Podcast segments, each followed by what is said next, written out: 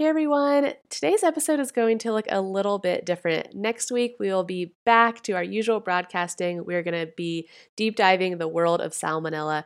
But today I wanted to do more of a fireside casual chat about what it is like to be a professional in the world of public health. I'm going to talk about the application process for your MPH, that's the Master of Public Health.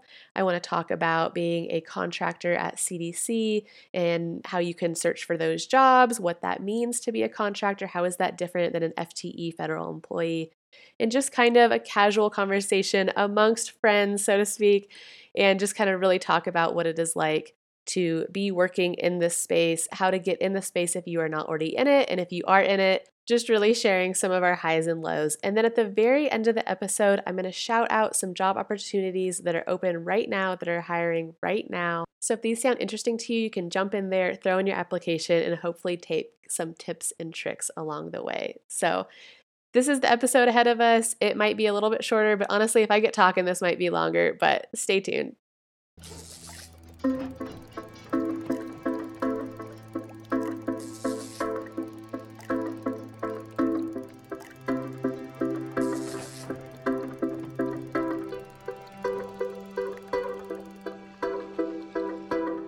Hello, everyone, and welcome to Transmissible, a public health podcast. I am your host, Jessica Stahl, and I have spent most of my career as a contractor for the Centers for Disease Control and Prevention. I started out in the special bacteriology lab. I did genomics, and then I was on the MicrobeNet project, and then I became the unit lead of that project. It was, a long story short, an identification tool for rare and unusual bacterial pathogens. And I traveled domestically and internationally for that. And then most recently, I was on the COVID-19 emergency response team as a contractor. I was on the lab and testing task force, and I did health communications for them. I used my past laboratory knowledge to do health comms. That was a whirlwind. It was a lot of late nights, working weekends. That was a crazy time. But, you know, COVID was a crazy time for everyone. I also have my Master's of Public Health with a concentration in epidemiology. I love epi. I love data. I also really love global health and infectious diseases. Bacteria has a special place in my heart. So just kind of the merging of those and is just like the dream. And this podcast has really become a passion project for me. It's so fun to just every week, just totally deep dive on a topic and then jump on here and share it with you guys. As a reminder, as a legal reminder that this is not medical advice, please talk to your own doctor about your own medical questions. This also does not represent CDC. It doesn't represent any of my contracting companies or my universities, nothing. This represents me only. This is my passion project. So just have to stick that on this podcast somewhere.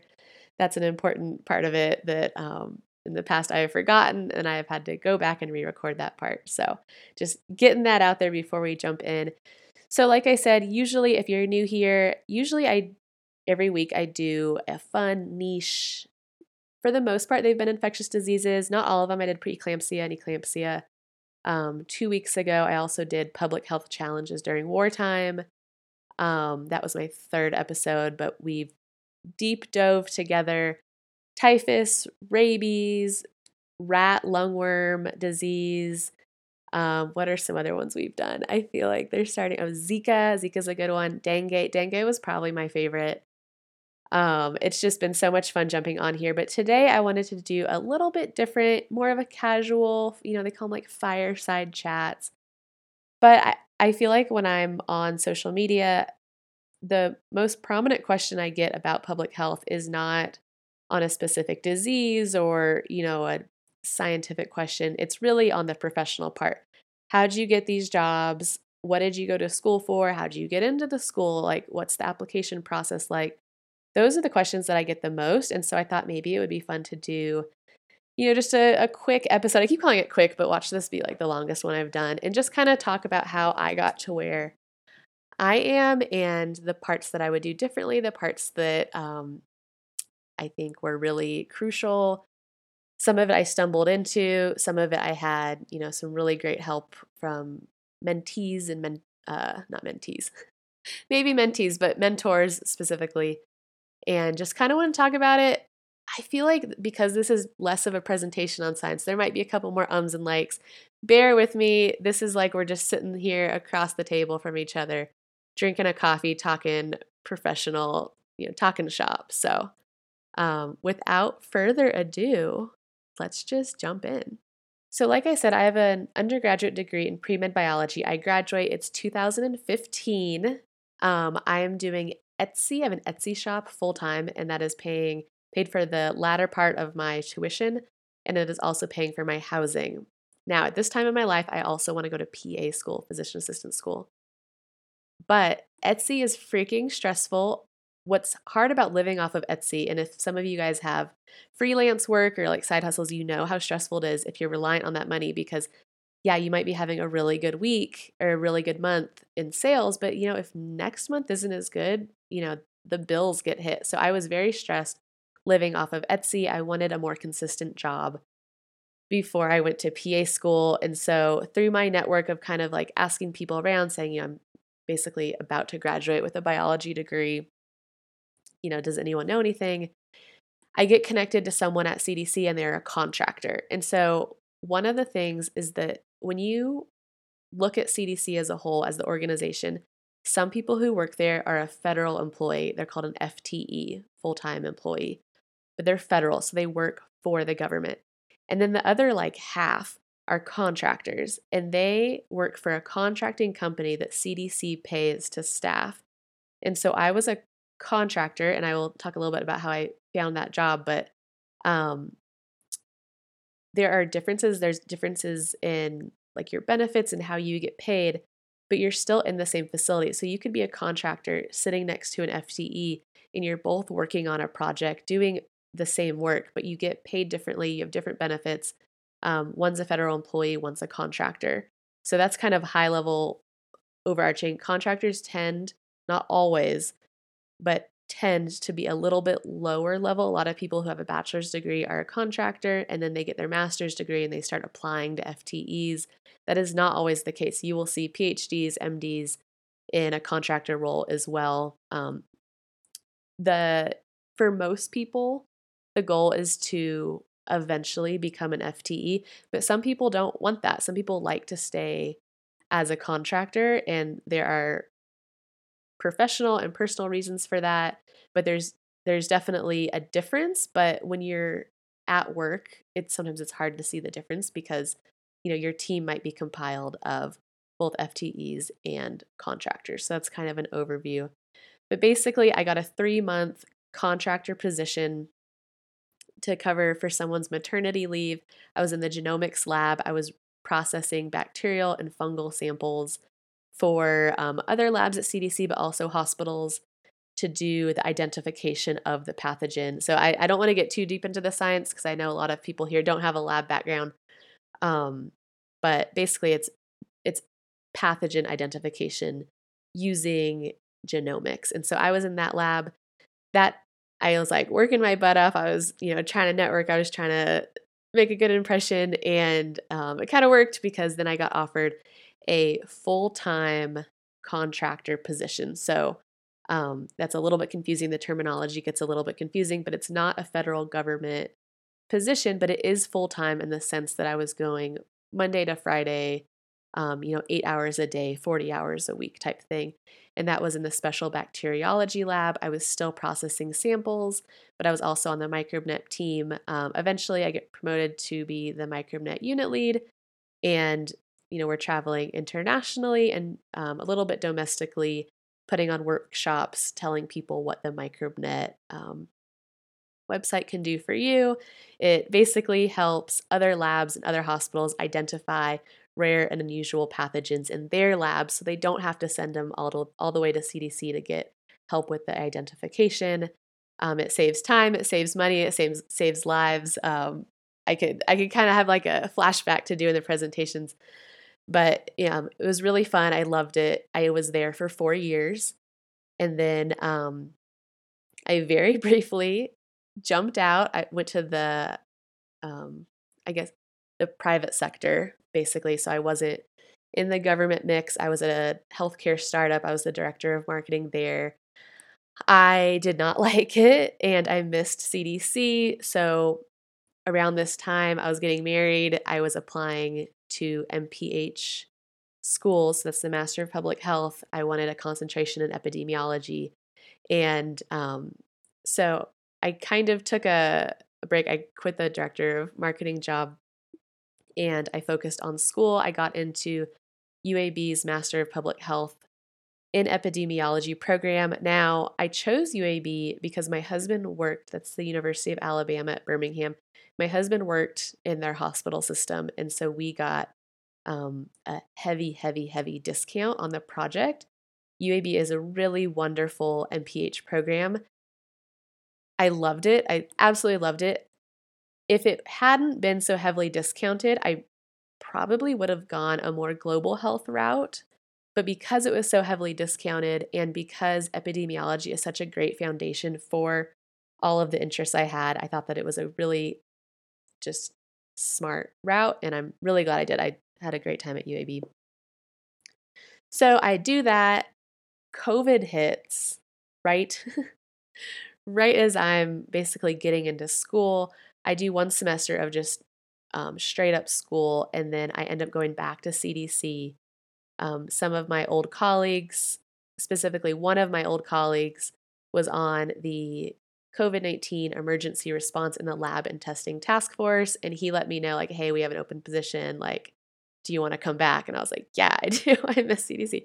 So I came back, and that was in 2020, the ominous 2020, and was a health communications specialist on the COVID response, still as a contractor.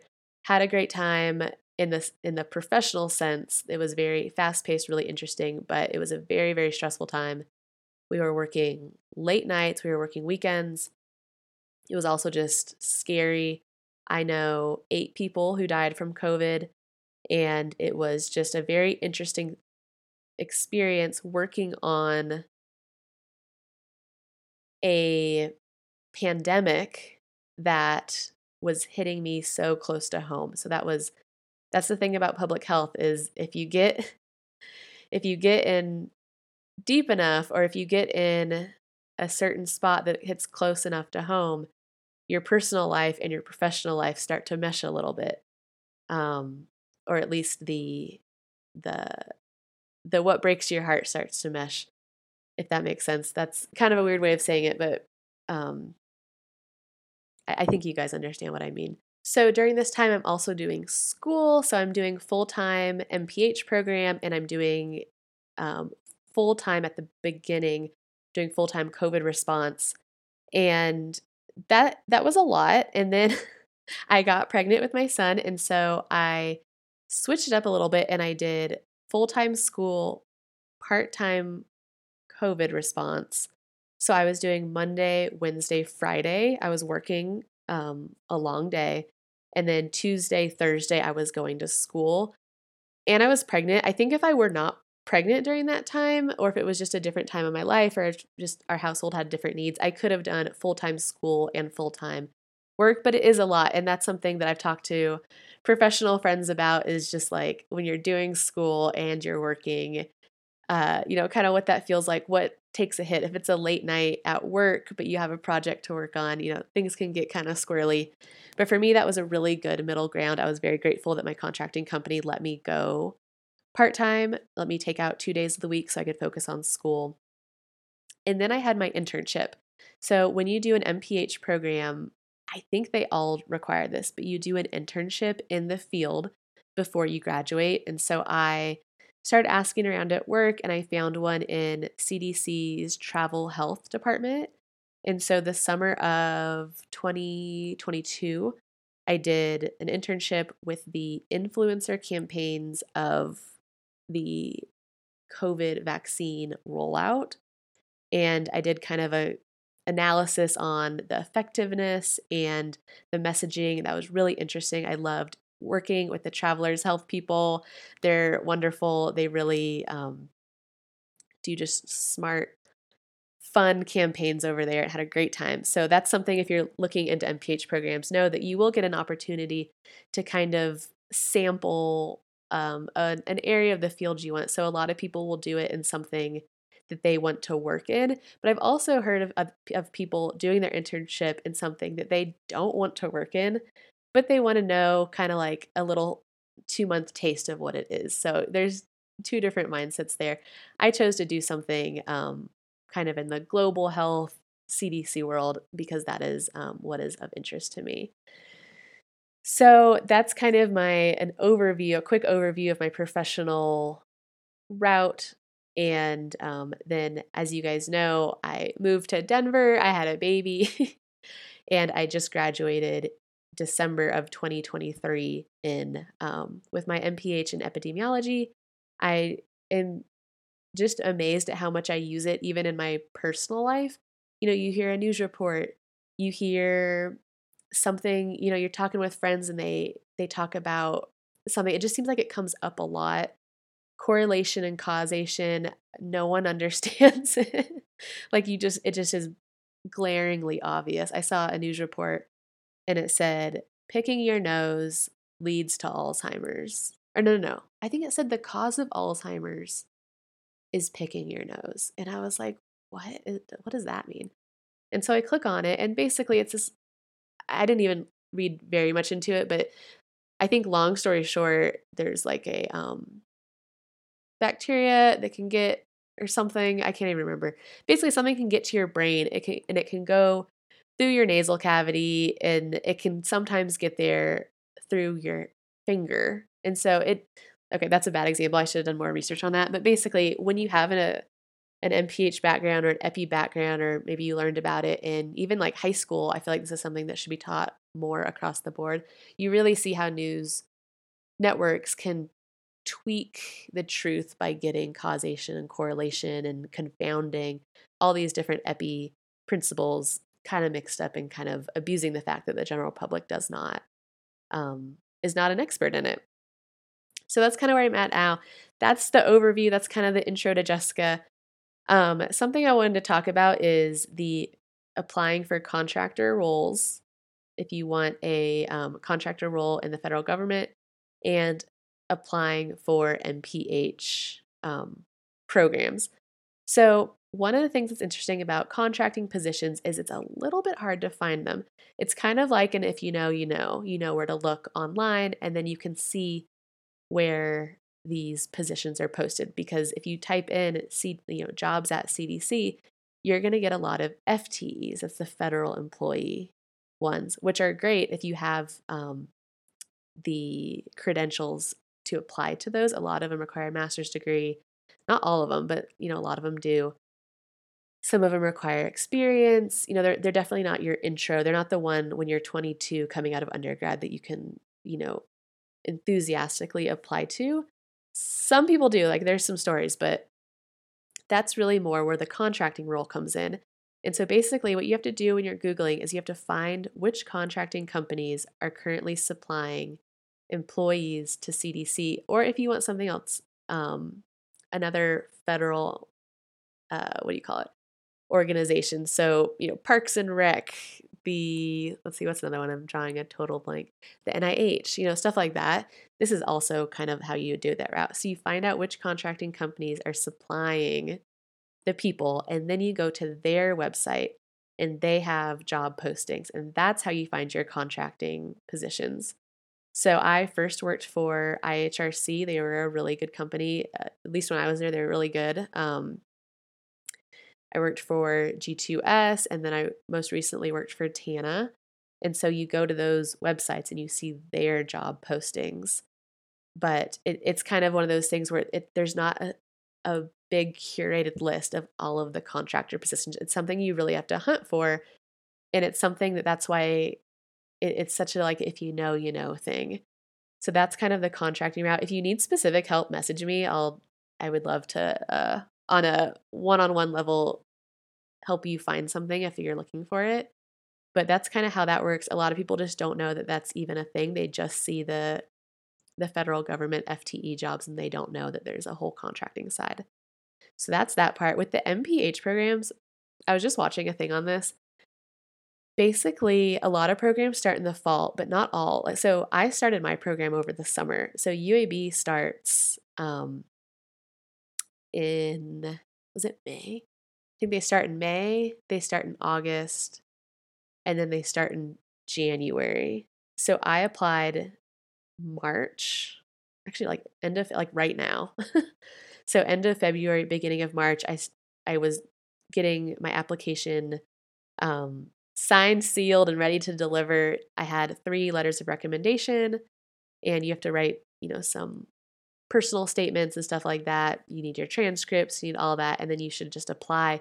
But one of the questions I saw on this other like YouTube video I was watching is, it was this girl and she was saying that she gets asked a lot, should you wait until you have more work experience or should you just apply? And she said that she was biased, but you should just apply. And I totally agree.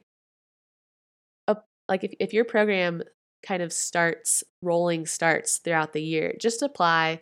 The worst they can say is no. And in the meantime, continue to build up your resume. And also, I just applied to UAB because that was the tuition assistance that I had. But if I had not had that, I would have been applying to probably 10 programs. So apply to your first choice, but then apply to other ones that are also fun. And I think you should make that list not just on like, oh, like what are the best MPH programs? I would really look into what are those programs' specialties. So with UAB, one of their specialties is maternal and family, I think it's called. I should look that up. It's basically maternal public health. So that's going to be your pregnancy. That's going to be the young children, the mom dynamic, all that. That was not my concentration, but that is what kind of, I think they're famous for. I think they're one of 2 programs. I believe the other one's in like Massachusetts or something. But different programs have things that they're known for. So I know UW in Seattle, they're really good with global health. So I was looking into them. And then like Emory is really good. I know a lot of people who went to Emory. Emory and CDC are literal neighbors. You can walk from one to the other in Atlanta. Shout out to the General Muir. It is the best coffee and like pastry and really good bagel place. And I'm pretty sure they get like most of their business from Emory and CDC because everyone there is obsessed with them. But like I used to do a bar class. Bar is like a type of workout. Across from CDC, and almost everyone in my class was either like a graduate student or a resident or something from Emory.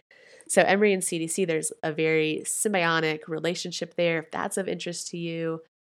Obviously, Johns Hopkins, they're really famous in the world of public health. But then there's also programs that are not quite as quote unquote famous that are also still really good, or they're focused on something really niche, and that's what you're really focused on. Or they're just in your town, or they're less expensive. Like all of those are really good reasons to include or exclude someone on your list. So don't just go for the big name brands.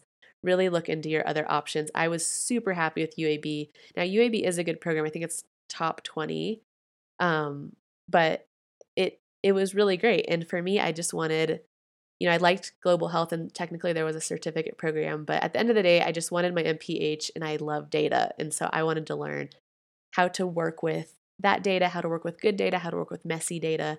And they gave me that. And so now I can, you know, code my way out of a paper bag. And I guess that's just kind of my ramblings of the contractor dynamic at CDC, and then also the MPH application process. And that's about it. At the end of this, I wanted to do some job shout outs. I've been kind of saving some good ones to throw on the podcast, but I guess that's about it. The problem with podcasting is I can't open it up to Q&A because I'm sure there's some really good questions that I actually can answer that I'm just not thinking of right now. So send me a DM if that is the case, but these were just kind of my experiences. Again, these don't represent anyone. This is my life. I'm 32 right now. This is the past 10 years of my life. And yeah, that's about it. The future. So the future for me professionally is really interesting because I graduated what, a month and a half ago, gosh, 2 months ago. And my son is super young. I'm staying home with him now. And I'm kind of really looking at, okay, what does the next year look like? What does the next 5 years look like? What about the next 10 years? And what I think I'm going to do, I've kind of given myself a breather. You know, I graduated, like, gave myself a breather. I have a young child. But I think the plan, and you guys will probably watch this either come to fruition or me pivot from it. But my plan is to teach a couple classes at university until my son is a little bit older, and then go more back into the workforce full time. And so something that's really interesting about when you get your MPH is you can teach. So you can teach at community colleges with the master's level degree, and you can also teach at certain private universities. And now, living in Denver, we have both private universities and community colleges here. And I think it might be fun, before I go back and, you know, do my 9 to 5 Monday through Friday grind, to teach a couple classes. So I was looking at it, and I think I'm going to basically take this time to apply to those. I'm going to probably send some emails before. That's like my biggest recommendation, is if, like, you can go the traditional route of just applying, but an email goes a long way. Like, emailing someone a really nice, specific email, not just like, can you help me get a job, but like, hey, this is what I'm interested in. This is who I am. You know, X, Y, Z. Just really, like, make it easy for them. When you're emailing about a job, make it as easy for them as you can. That's my, as someone who's gotten a lot of those emails, that's my main point of recommendation. So I'll probably send a couple of those emails and see if I can pick up a couple, maybe classes, see if I like that. If I don't like it, then I'll just, like, go back to work. But I think that'll be a fun thing for the future, and we'll see. So you guys can kind of join that journey with me. And that's about it, I guess. Let's jump into the job. Oh, I want to talk a little about fellowships. So one thing that CDC has that's really cool is they have fellowships. They're called ORISE fellowships. If you go back and listen to some of my other episodes, I gave shout outs to these. They were applying. But ORISE fellowships are for people who are within, I think it's 5 years of graduating from either undergrad, a graduate school, or I believe a doctorate program as well. And it's a certain type of application process where it's only open to those people, and you can't have previous CDC experience. So it's really how you can get your foot in the door. I've known people who have gone through it. You get like a mentor, you get paid, you are not a contractor. You're like CDC ORISE. It's like its own little mini fraction. And it's a really, really awesome opportunity.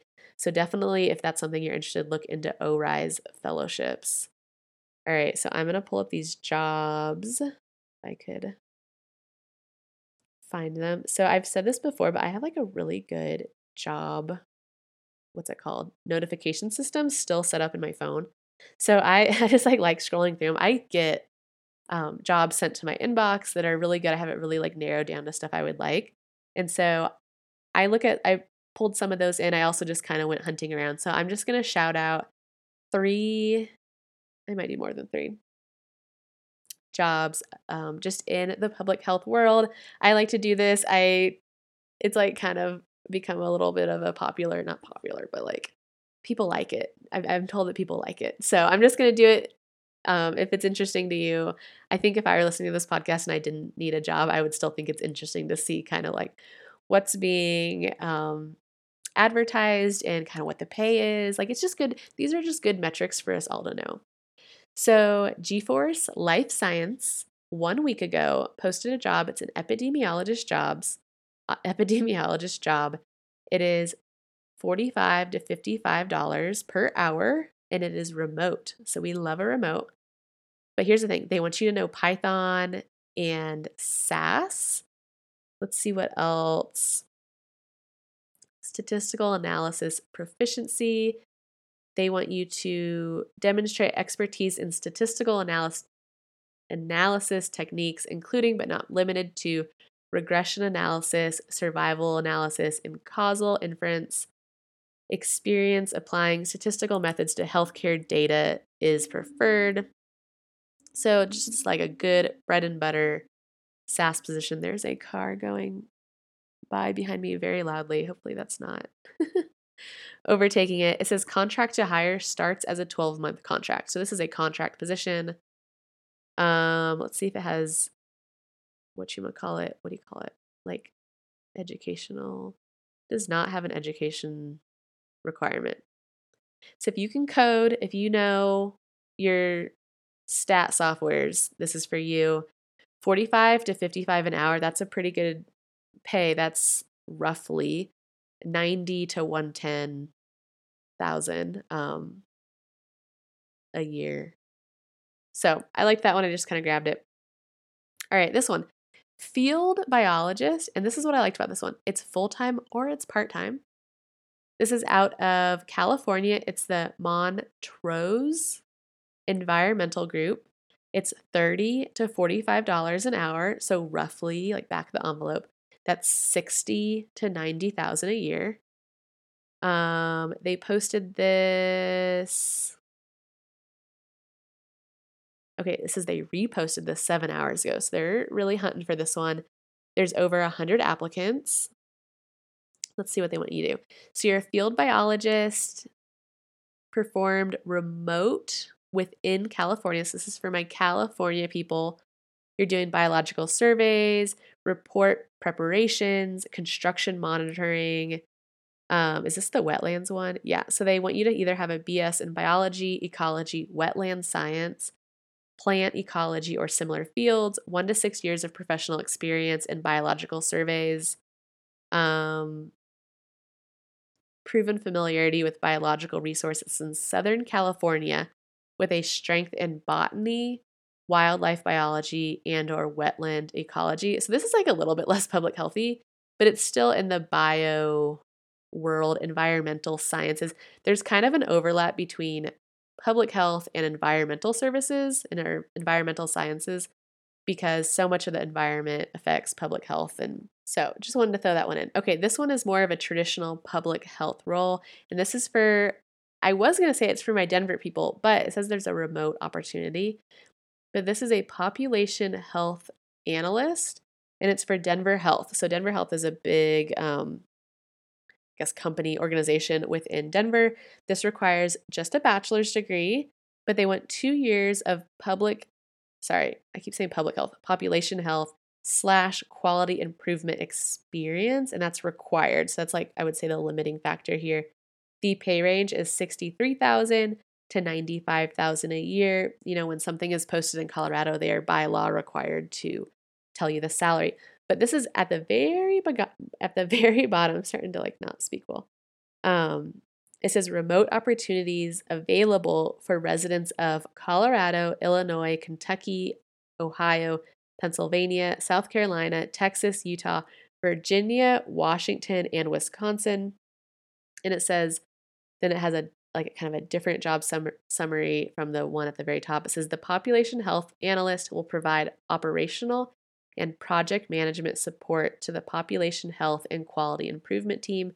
Under minimal supervision, this position supports the further development of processes and tools to gather, organize, visualize, trend, and analyze population health data and create effective population health interventions. So this one, a good old-fashioned bread and butter public health role. You only need a bachelor's degree, but you do need a little bit of experience, 2 years. But for the right person, this is going to be a fun one. It's full-time out of Denver, but remote opportunities available. So that's a really good one. I like that one a lot. Let's see. Let's just keep going down the list. So this one is really fun. This one has a special place in my heart as a former health communications specialist. This one is a senior communications specialist for public health for Adams County. So Adams County is one of the counties in Denver. This is north. I actually used to live in Adams County way back in the day. It's out of Brighton, Colorado, and the pay is $67,000 to $77,000 per year. And basically, you are just doing public health communications for the county. Let's see if they give any specifics, but I found this one. I really like this one. They want you to have a bachelor's degree in communication, marketing, or public relations, and minimum of 5 years of combined education and experience in health communications, marketing, journalism, or public relations. So basically, you know, there's a lot of things that the county does in terms of outreach with public health campaigns. This is something in our MPH program. We did like mock versions of this. I had to do posters for syphilis in one of the counties outside of Birmingham. I did one for the Connecticut Health Department. So this is something that if you went through an MPH program, you probably did like a mock version of this. And so this is just a good bread and butter public health county communication specialist, and 67 to 77,000 a year is, you know, pretty good for only needing a bachelor's degree. It does have that 5 years of experience though, but I wonder if that could be negotiated in like in exchange for some really good wins. Like, so if you were doing COVID marketing, COVID communications, but you don't have quite 5 years, you know, that could be negotiated. This is one where I would send an email along with the resume. But so there's just some random ones. This was kind of more of a casual episode. I hope you guys liked it. This was kind of fun for me just to chit chat. But next week we'll be back to our regular programming, doing a deep dive of the science, epidemiology, history, and kind of what's going on in the day-to-day of, it's going to be salmonella. I've already started researching it. I already kind of know about salmonella, but who knows? If I get a wild hair and something really gets me fixated, I might go on a deep dive of a different topic, but I'm pretty sure it's going to be salmonella. But yeah, this was my off-the-cuff, casual, fireside episode of kind of just my professional route, some of my thoughts. Please message me if you have any questions. And if this style was not your favorite, that's okay. There's other episodes, and it was just kind of fun to make. So send me a message. Please like, subscribe, whatever platform you're listening on, it prompts you to do. It's just really fun for me when I pull the data every week to just see that number go up, and I just really appreciate it. Or if you like it, could you give it a review? I hear other podcasters say that helps. I'm sure it does.